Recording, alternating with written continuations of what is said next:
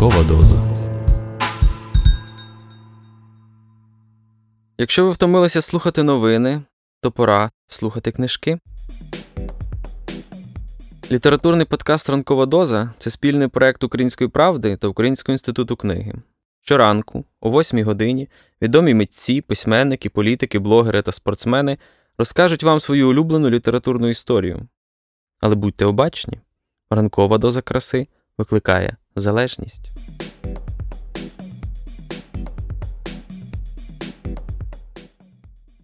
Я Іван Малкович, у даному випадку як видавець, і хочу рекомендувати вам книжку Марії Матіос Букова Земля. Я вважаю, що, можливо, це найсильніша книжка, яка вийшла цього року, прозова книжка українського письменника, а, а, а можливо, не тільки цього року. Е, по-перше, це велика книга, бо вона і форматна, і майже тисячу сторінок має, і вона сягає в глибину 225 років. Це книжка про п'ять е, родин, про родинні історії, які е, наскільки переплелися, що іноді ти прочитаєш там під кінець уже зовсім сучасну історію. Цей роман е, дуже важливий і цікавий в контексті нашого часу, коли перекроюються кордони, чи принаймні намагаються перекроїти кордони. Бо тоді люди в Буковині лягали спати в одній державі, прокидалися в іншій. І це ще в цьому аспекті дуже дуже цікавий роман. Ну і закінчується він абсолютно такою особливим е, сюжетом із станиці Луганської 2014 року. І це саме по собі це велике кіно. Оцей один навіть е, сюжет. І коли ти в кінці е, розумієш, як воно поєднано з іншими, звідки тягнуться ці роди, ну це це справді особливий роман, і я дуже радив би вам його прочитати.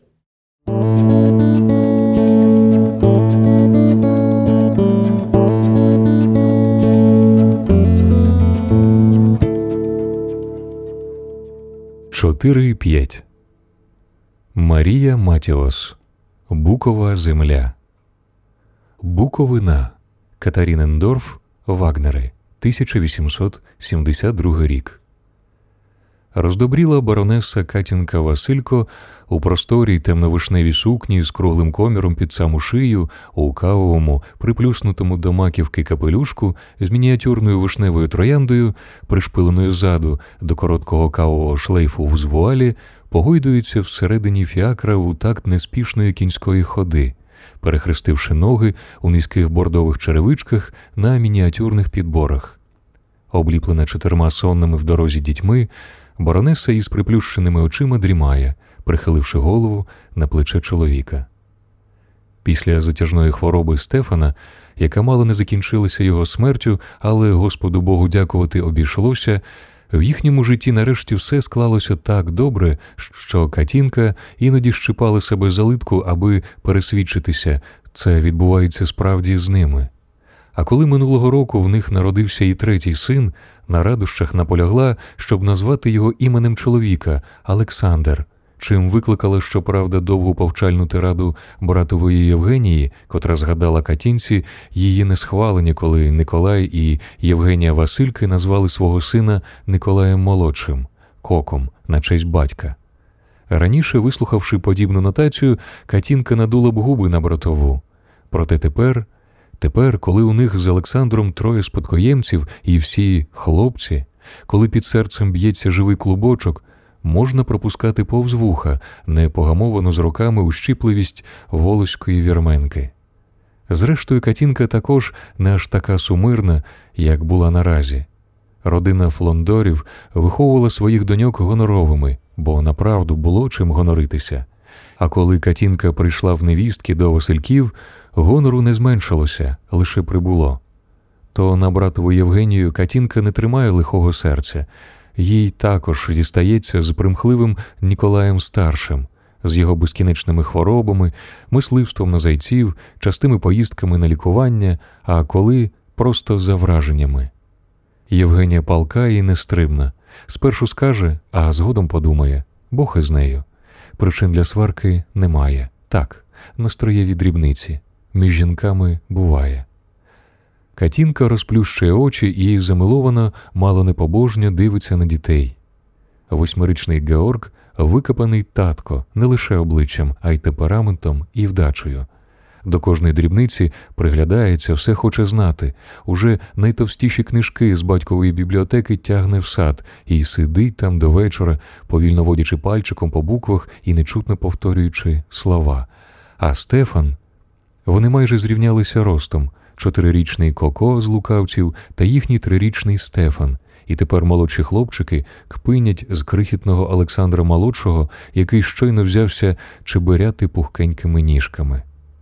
Катінка дуже тішиться, що два брати у третьому коліні товаришують з маличку, хоч живуть у різних маєтках. Стефан з доглядальницею часто гостює в лукавцях, а Коко у них у берегометі чи Чернівцях. Якби і Катінка поблизу мала двоюрідних братів чи сестер, так само любила б їх як рідних. А тут ні рідних, ніяких. Стоїть у жадові маєток Катінчиного покійного батька Іона фон Флондора, та в ньому порядкує найстарша сестра, який він дістався, і там порядкують управитель з обслугою, бо всі флондори живуть собі у ясах, а з буковинських статків збирають хіба що прибутки. Так що ні до кого катінці їздити на поради. Тож хай хоч діти двох двоюрідних братів приятелюють, щоб не були такими гострими одне до одного, як попервах вони невістки Євгенія і Катінка. Сьогодні Васильки з дітьми їдуть до Катерінендорфа. Добре, що чоловік погодився взяти з собою Николая Молодшого, кока. Хлопчик меткий, як його мама Євгенія, не дасть себе образити і ще й за іншого заступиться. А вже коли б хто, боронь Боже, на Стефана голос підвищив чи підніжку підставив, Галас стояв би на весь берегомет, Коко захищав би брата навіть кулаками. Катінка голубить очима сонні голівки дітей, довго тримає руку на вже округлому животі. Господи, яке життя прекрасне! Ось мандрують всією родиною. Той поштивий з найпершого разу німець Вільгельм Вагнер запросив сьогодні барона Василька на свято святого Якова. Олександр відмовляв Катінку їхати, але хіба вона усидить дома, коли може увесь день бути разом із чоловіком, безтурботно насолоджуючись одне одним і дітьми. Катінка пригадує, що вони православні, Якова начебто і не надто святкують, а у швабів, бач, цей святий червоним хрестиком у календарі позначений. Якщо по правді, сьогодні Катінко розпирають несказані гордощі. Вона хотіла б сказати про це Олександрові, та він, видно, навіть у дорозі заклопотаний справами, мовчить, заплющивши очі, і тільки теребить ручку палиці тростини, планує. А вона хотіла сказати, як пишається, що її іменем назвали ціле село. І Катінка не знає, чиєї заслуги в цьому більше Вагнера чи її чоловіка Олександра. Олександр в Катерінендорф тепер їздить частенько, там будують нову соливарню. Каже, такої модерної соливарні більше нема в цілій Буковині. Ну і вона сьогодні побачить це диво. Якщо, звичайно, зостанеться сила ще й на соливарню. Однак, як приємно лоскоче під грудьми, що її ім'я носить нове, новісіньке село Катерінендорф. Так не терпиться побачити, як живуть ті шваби в дорфі її імені. А в Олександердорф їхати ніколи не хотіла, навіть коли Олександр намагався відволікти її від домашніх клопотів. Колишня довготривала хвороба новонародженого Стефана так впливала на її самопочуття і настрій, що подеколи не хотілося виходити навіть в оранжерею чи сад. Цілими днями лежала у спальні із зав'язаними очима, цілковито байдуже до всього. Цілковито байдуже до всього. Олександр привозив із Чернівців і яс докторів. Вони не знаходили в неї жодної хвороби, тільки умовляли більше рухатися, навіть через силу пити багато заспокійливих чаїв і не перекладати турботу про дітей на годувальницю. Річний Стефан безперервно плакав. Старшенький Георг тулився до неї, навіть коли лежав нерухомо, з обвитими хусткою очима. Олександр ходив мало не навшпиньки, а їй було до всього байдуже, так що кілька місяців навіть не зауважувала, що знову понесла. Так тривало до самого народження Олександра Молодшого, коли незрозумілу нудьгу і цілковиту апатію до життя зняло як рукою. А тепер чи не щодня їхали б з чоловіком і дітьми хоч на край світу, навіть в Олександрдорф, хоча усе ж краще в Катерінендорф, як сьогодні, святкувати святого Якова, заступника пастухів і жниварів. У краї саме починаються жнива. Шваби хочуть воздати хвалу Якову, щоб дав їм приплоди і врожаї. Катінка з дітьми хоче приєднатися до вихваляння святого Якова. Хай той Яків, який заступається за швабських пастухів і дає врожай швабам, заступиться і за їхні Василькові отари і прибутки. Хіба має значення, чиєму святому молитися, швабському чи їхньому, волоському? Яків учень Христа, а Христос один для всіх? Вона запитає про це Олександра, як тільки но він перерве своє думання і заговорить до неї. Олександр Василько однією рукою тримається за дверцята фіакра, а другою обіймає притихлу дружину. Троє малих спадкоємців Васильків посапують у їхніх з катінкою ногах на ліжниках, з боків підпертих пишними подушками. Двоюрідний племінник Николай Коко тисне до себе ганчаркового ведмедика, зробленого садівником Никифором, смішно плямкаючи у сні губами. А четвертий Василько притих поки що в округлому животі Катінки, яка з великою мужністю витримує третю за чотири роки вагітність. Де й поділася ота примхлива, розманіжена панночка Катінка фон Флондор, що крутила своїми вибриками Олександрові голову, як циган батогом на початку їхнього шлюбу, не маючи до нього особливих почуттів, а тільки загострену цікавість. Що ж, Олександр може чесно признатися бодай собі, що їхній шлюб ускладався більше з розрахунку, ніж з любові, але жоден розрахунок не може передбачити, коли цікавість перетворюється на пристрасть, а примха на ніжність. А тепер.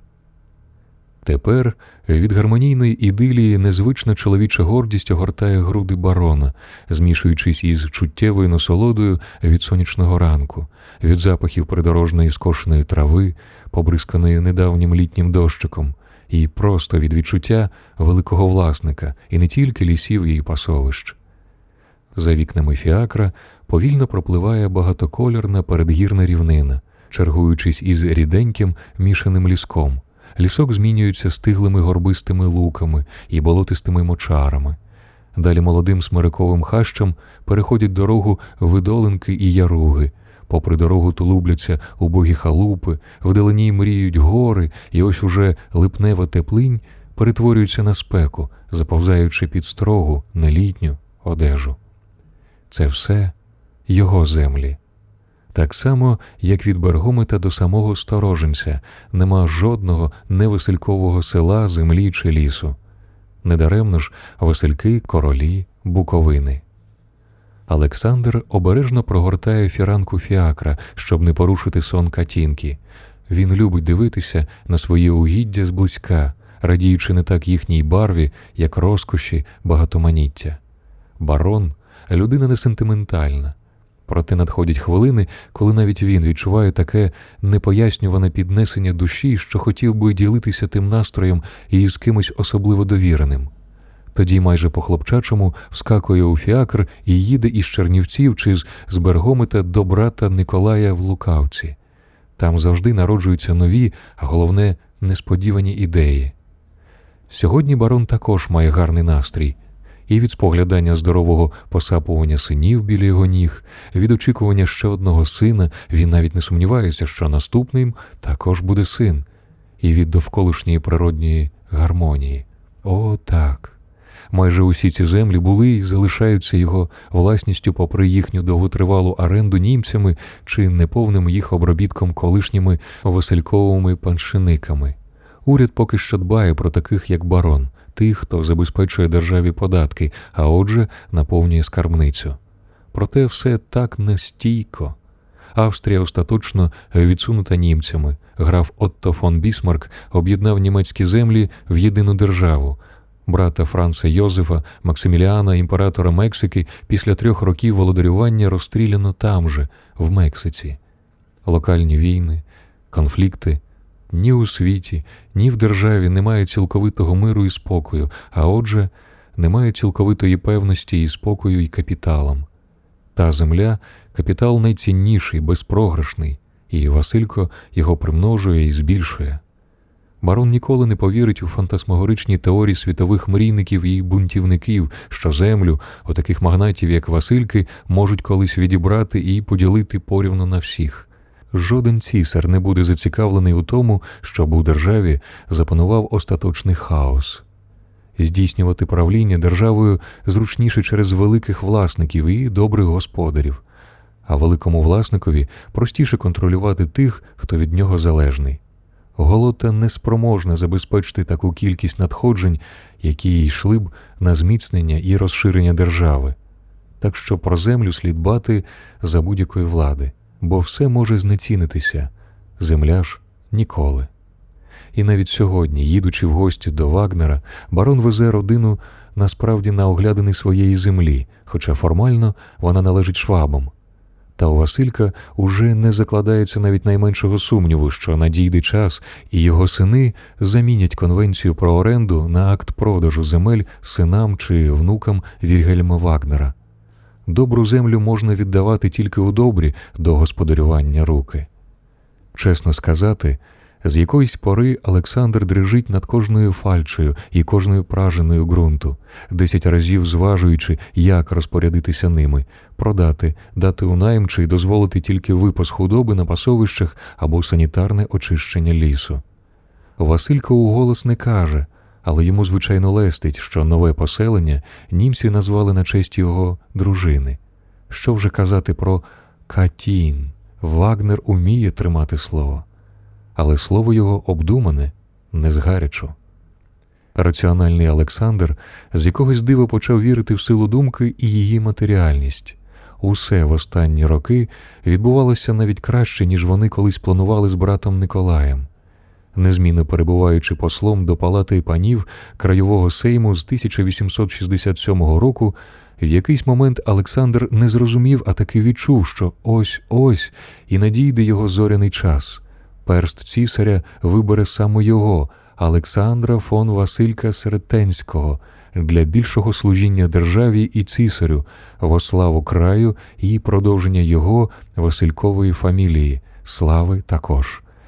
І такий день нарешті настав у середині серпня 1870 року, коли їхній ясновельможний цісар Франц Йозеф І із усіх депутатів двох палат Краєвого сейму призначив барона Олександра фон Василька Сертенського ландешауптман краєвим маршалком. Серед 30 послів до Сейму, між якими були представники таких самих великих землевласників, як і він сам, звичайно, точилося мовчазне змагання, чи то пак приховане суперництво за право бути вибраним цісарською волею. Безперечно, усі посли Сейму знали, що кандидатуру маршалка цісареві завжди рекомендує крайовий президент, що так само призначався відним. Але крайових президентів відень надсилав із інших частин імперії, а маршалок краю маршалок мав бути обов'язково місцевий. Це приховане суперництво особливо було помітним під час і одразу після виборів до Сейму коли чи не кожен посол, поправляючи метелик під шию або закручуючи випищені вуса догори чи донизу, ніби між іншим, але так, щоб чули інші, хвалився своїми процентами на окрузі під час виборів, новими ідеями для розвитку краю і, звичайно, особистими прибутками. Коли тодішній президент Буковини Фелікс фон Піно Фріденталь на початку роботи нового скликання Сейму зачитав цисаревий указ про призначення нового маршалка Олександра фон Василька Сарецького, в залі засідань спершу запанувала мертва тиша, а далі почалося неприховане пожвавлення. Стало очевидним, що епоха, чи не найбільш відомої і освіченої в Чернівцях фамілії Гормозакі, найяскравішою зіркою якої упродовж останніх шести років був маршалок Сейму, великий землевласник і вчений Євдоксій Гормозакі, цієї миті потьмяніла, і то, напевне, надовго. П'ять братів і дві сестри гормозакі, греки з народження, з плином часу почали гейби встидатися свого справжнього походження, відверто кривлячись, коли в товаристві дехто пробував нагадати комусь із родини про їхнє грецьке коріння. Між знаті, яка вибивалася в політичний партер краю, бути причетним до Греції, хоч якимсь боком, вважалося престижнішим, ніж належати до будь-якого іншого народу, зважаючи на історію стародавнього світу.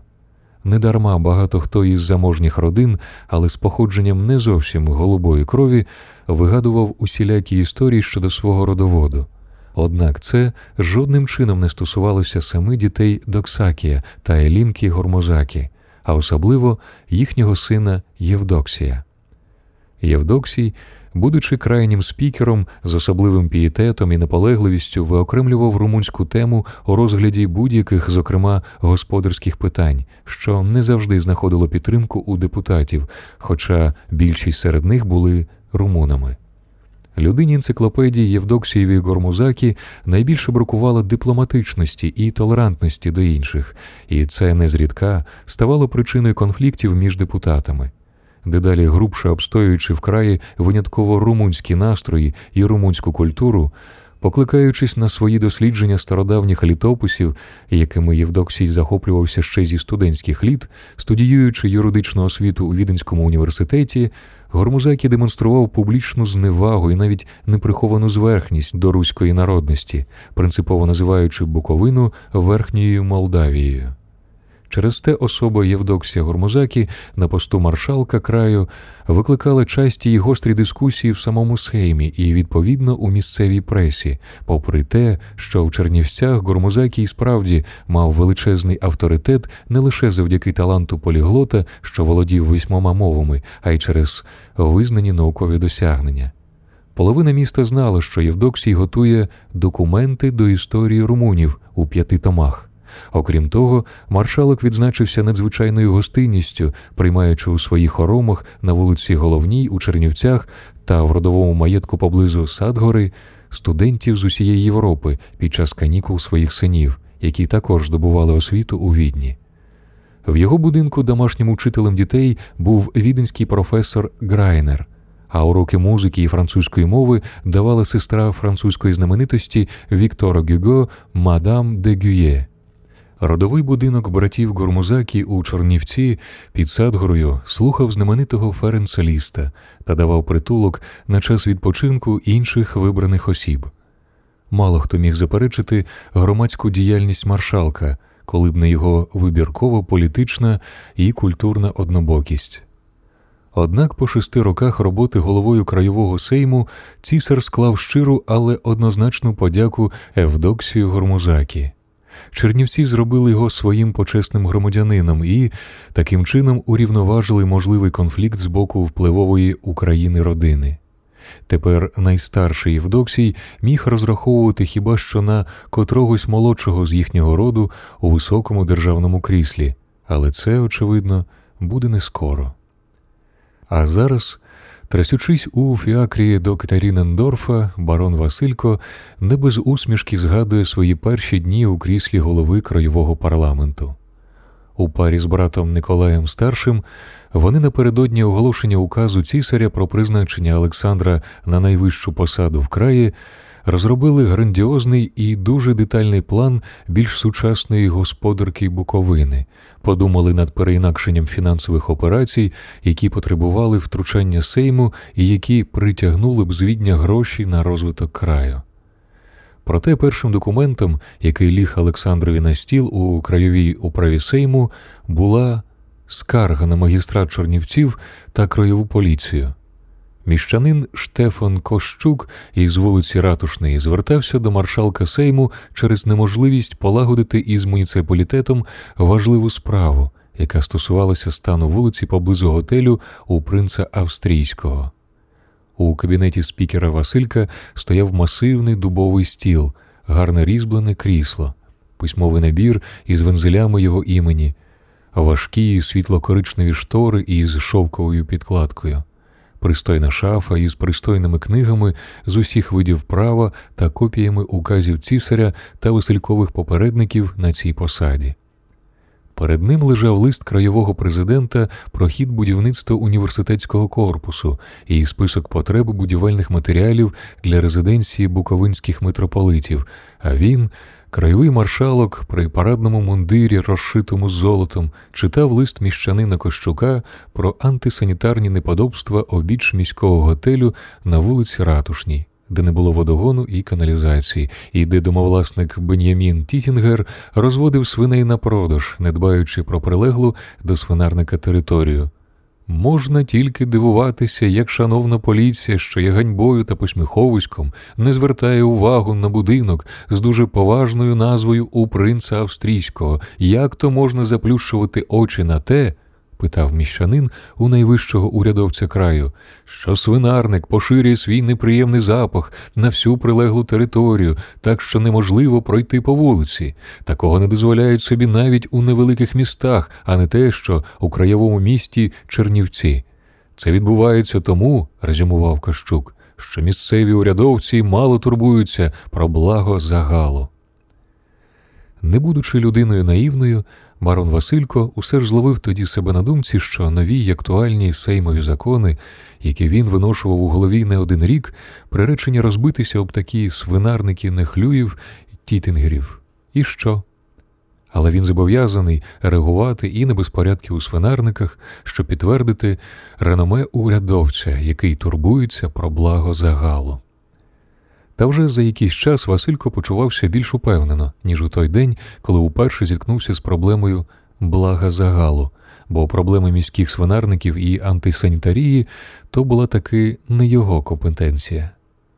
Олександр проводить долоною над головами дітей, ніби боючись порушити їхній сон, і ніжно цілує дружину у вушко.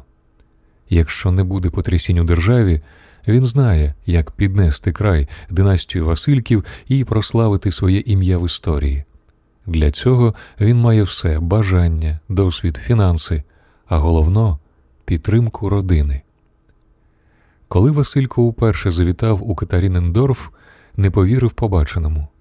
На вчорашніх мочарах і болоті просто на очах відбувалися справжні дива, які творилися жителями колонії що підписали з бароном вже другу конвенцію, угоду на повний цикл обробітку орендованої землі з можливим подальшим викупом у вічне користування, і тепер.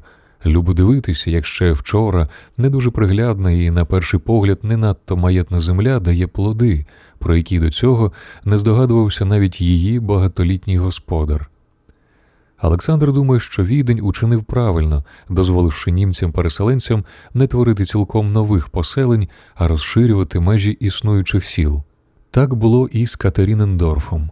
Стара Черешенька з багною, завдяки спочатку більш ранньому, і також на Василькових угіддях Олександр-Дорфу, і тепер і Катеринендорфу роздобріла, як попова жінка, на два боки. Шваби, окрім умілої господарки, дуже твердо тримали свої закони, принесені з далеких країв, не змішувалися з місцевими людьми не тільки тому, що самі були конвенціоналістами, а місцеві панщинниками, а й через суворе дотримання звичаїв, мови і віри. Ці три речі скрізь і всюди для них були непорушні. Барон розуміє, що така твердість людей, які прийшли в Буковину шукати кращого життя, ніж на своїй батьківщині, таки гідна поваги. Хоча серед переселенців є чимало авантюристів і легковажних осіб, воно й не дивно. Одні їхали сюди зі своїми саджанцями горіхів і груш, а інші мали намір тут груш по вербах шукати. Та досить швидко доволі жорстоке життя відсіяло лінивців і шахраїв, спровадивши їх у якісь інші краї чи пустивши у злочинний промисел. А тисячі таких упертих у праці вагнерів вже майже сотню років тримають тут свій звичай, мову і віру. Навіть найменші зазіхання на них не мають жодного шансу. У хвилини роздумів Олександр із прикрістю, хоч і не надто болісно, думає, що його руське коріння не таке відчутне, як спостерігається у швабів. Тривалий волоський вплив на їхню родину, що сягає кілька віків, зробив свою справу добру чи погану, Олександр не вирішив для себе остаточно, проте, дбаючи про подальше політичне майбутнє, тут, у берегометі, серед убогих рутенів чи руснаків, він розуміє, що може настати час, коли його руська кров заговорить голосніше, і тоді не обійтися без того, без чого не обходяться шваби у четвертому чи п'ятому поколіннях далеко від своєї первісної батьківщини, звичаю, мови, віри. Баронові Василькові насправді важко дорікнути у порушенні звичаю та віри. У цьому він також твердий. А прадідівська мова нагадує про себе в хвилини особливо інтимного зворушення і ніжності. Але якщо по правді це трапляється доволі зрідка, і барон дивується сам собі, що подеколи в розмові перекидає легко змішує волоські, німецькі і французькі слова, як діти змішують різні камінці під час забав, а забуті прадідівські даються важче, бо немає аж такої потреби. Ось він, теперішній маршалок краю, хоч і не допускає конфліктів на засіданнях, які допускалися його попередниками, з запеклим Євдоксієм Горзумакі, але жодного разу він не обминув розгляд петицій, що йшли із руських округів і з його вижницького потильського округу, якщо справа торкалася порушення національних прав.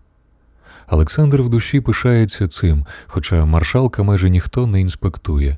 Буковинська знать, переважно волоська, заледене одностайно підтримує його дипломатичність і виняткову неконфліктність. А це далося йому не так то й просто. І не аж так таки легко і одразу сприйняли перші його виступи в сеймі всіма трьома краєвими мовами. Далі пішло легше. Вільгельм Вагнер зустрічає Васильковий фіакр просто на вулиці перед своїм будинком. Катінка розімліла від сонця, усе наповнена любов'ю і ніжністю, Подумки зауважує, що на Вагнерові, як і тоді, уперше в берегометі той самий капелюх із волосяним пучком із вуса вбитого ведмедя, ті ж шкіряні, тричверткові, штани на підтяжках, білосорочка з широкими вилогами, тільки інший коричневий жилет і ті ж коричневі черевики на товстій підошві. Чоловіки обіймаються як брати чи як дуже близькі приятелі. Катінка вислуховує елегантний, але стриманий комплімент Вагнера про свій капелюшок. Дітлахи одразу біжать на подвір'я, а крихітний Олександр Молодший переходить під опіку годувальниці Савти, яка дісталася Катеринендорфа під водою раніше Васильків. Прошу дуже, зворушений одночасно урочистий Вагнер показує уздовж доріжки, викладеної дрібним річковим каменем. З дороги варто трохи перепочити в тіні. У нас тут Ось яка горіхова альтанка і смачний домашній квас із житнього хліба. Видно, що господар насправді вельми втішений своїми гістьми. А це Вагнери молодші киває головою на двох хлопців у однакових чорних штанях і білих сорочках, що несуть у сад таці з напоями. Хлопці чемно вітаються, розкладають на столі у тіні густого горіхового гілля глечики і виструнчуються перед батьковими гостями. Мій старший син Гельмут, йому 21 рік. Густаву вже 14, обидва соливари. Сьогодні покажуть своє ремесло. Дружина Ірма на громадській толоці, там іде приготування до святкування.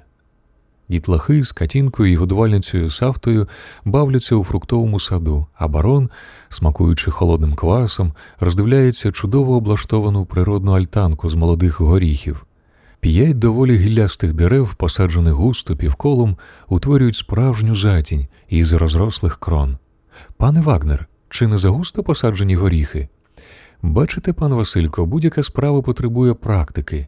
У Черешинці та в Банилові Підгорному люди чомусь не садили ні горіхів, ні груш, а все березу та вербу.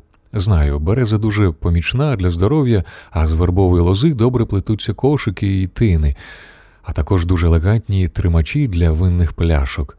Їх залюбки скуповують винороби, молдавани. Але коли з Августендорфом прийшли на ці землі, спробували вирощувати плодовиті дерева, і вони нам гарно віддячують. Вербу залишаємо на околицях, а в самій дорфі плекаємо фрукти. А ця альтанка я спробував на своєму обійсті заощадити місце, а заодно подивитися, чи в Катеринендорфі горіхи розростатимуться так само широко, як і в Августендорфі. За 20 років дерева виснажаться, їх можна буде прорідити, стовбур пустити на меблі, а тим часом підростуть он ті молоді деревця на краю города. Ніколи б не подумав, що на цих мочарах може бути таке буйне життя. Барон роздивляється на долоні горіх у зеленій шкарлущі. Це буде перший урожай горіхів у Катерінендорфі, хвалиться Вагнер, не приховуючи радості.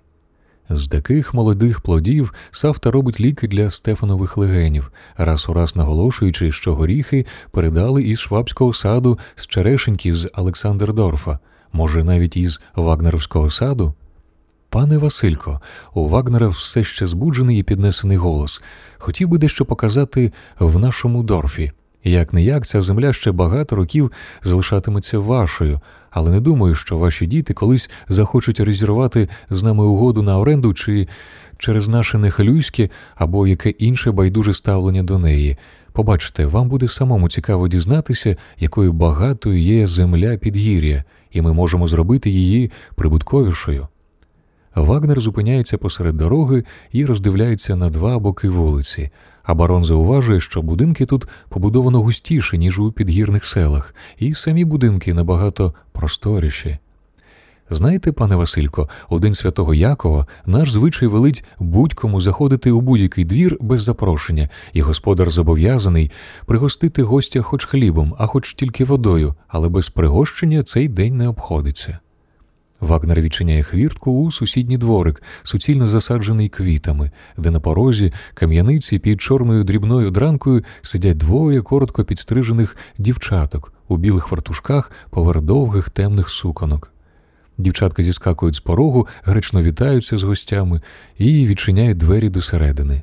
Ну точно, як у руських і волохів один храмових празників. Барон ступає услід за Вагнером до хати, з якої апетитно пахне корицею. Пообідна мандрівка селом так вразила Олександра, що він ще не вперше відчув у собі поштовх заздрості.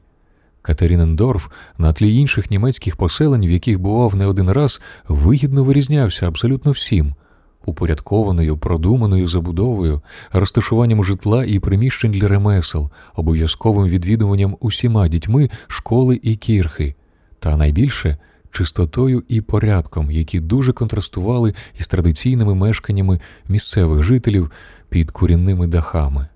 У німців дерев'яні або кам'яні будинки покриті дранкою з високими кімнатами, з дерев'яною підлогою всі як один, мали охайний вигляд, на кухні замість печей обов'язково плити, на столі щодня м'ясо, подвір'я засаджені квітами, хліви і стайні на певній відстані від житла.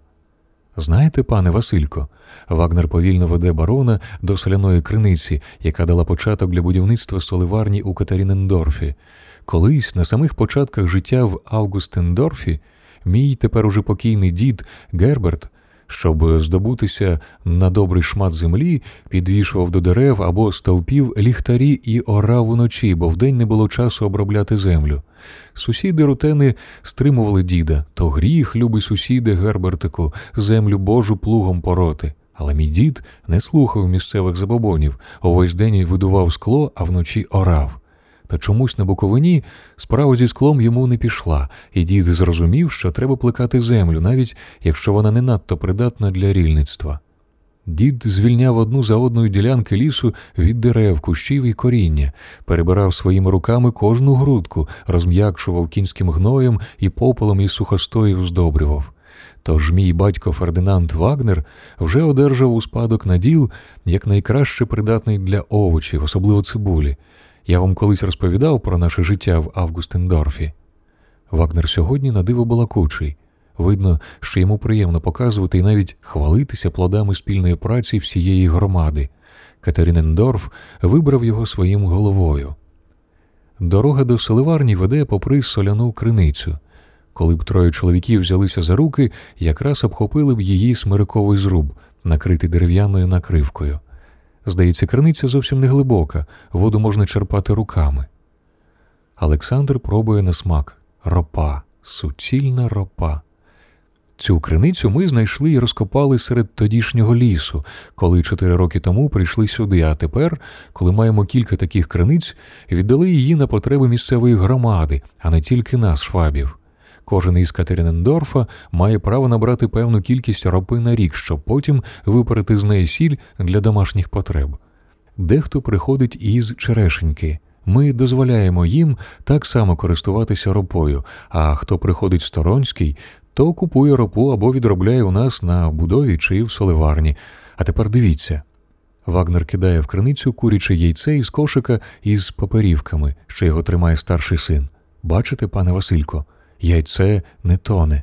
Це через велику кількість солі. Часом з літри цієї ропи можна випарити 200 грамів солі. І скільки б ропи не брав із цієї криниці, вода прибуває і прибуває, і завжди тримається ось цієї ось позначки, показує на червону нитку на стінці зруба. Ну, а далі ви знаєте, поруч соливарня, але ми сьогодні не працюємо, так що можна просто подивитися. Так, барон тут був, коли ще тільки закладали соливарню, не лише як колишній власник цієї землі, а вже і як краєвий маршалок, зацікавлений у більшому розвої виробництва у краї. Про соляне озеро неподалік криниці барон знав від батька Йордакія ще задовго до осідку німців у Черешенці. Батько казав Олександрові, що ерцгерцог Густав Людвік, ще коли закладав наріжний камінь для соливарні у Качиці, дивувався, чому Ярдакій не відкриває тут соливарню.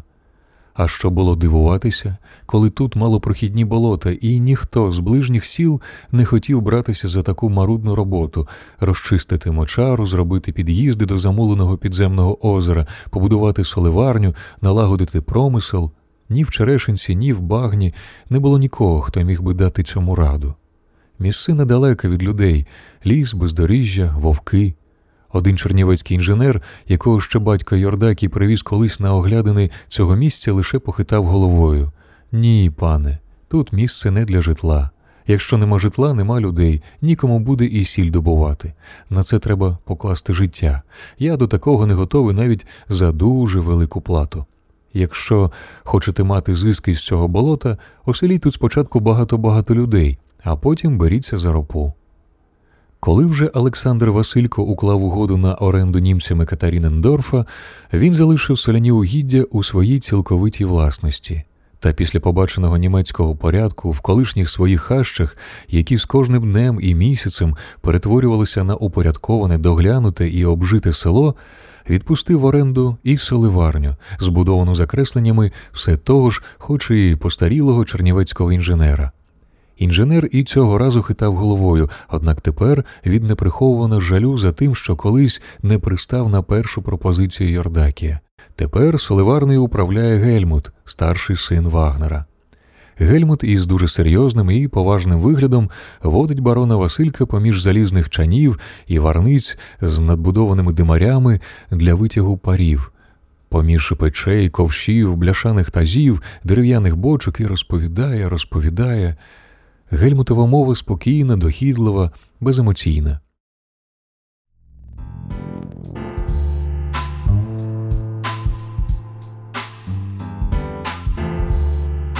Літературний подкаст Ранкова доза це спільний проект Української правди та Українського інституту книги. Будьте обачні та обережні. Ранкова доза викликає залежність від краси.